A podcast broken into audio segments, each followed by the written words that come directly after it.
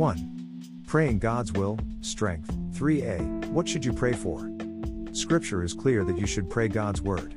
At the same time, you must never forget that God is sovereign and that He is not obligated to a name it and claim it theology. God will always do what is best. But at the same time, you will do well to understand that when you pray God's word, you are actually praying both the mind and the perfect will of God for yourself. B. If you follow a systematic plan of praying God's will, you will see dynamic growth take place in your life. You will become the man God intended you to be. 2. Strength. A. God, I call upon you now to give me more strength than ever before. I pray that you will increase my strength according to your word. In Jesus' precious name I pray. Amen. 3. God's Word. A. Ephesians 6:13 to 18 New King James Version, NKJV. 13 Therefore take up the whole armor of God, that you may be able to withstand in the evil day, and having done all, to stand.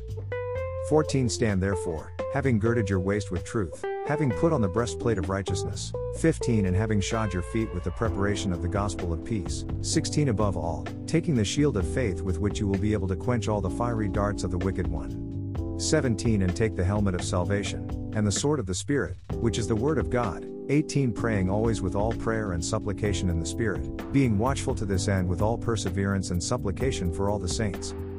B. Colossians 1:11 New King James Version, NKJV.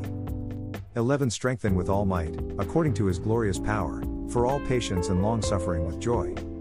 C. Philippians 4:13 New King James Version, NKJV. 13 I can do all things through Christ who strengthens me. D. Ephesians 3:16 New King James Version, NKJV. 16 That he would grant you, according to the riches of his glory, to be strengthened with might through his spirit in the inner man.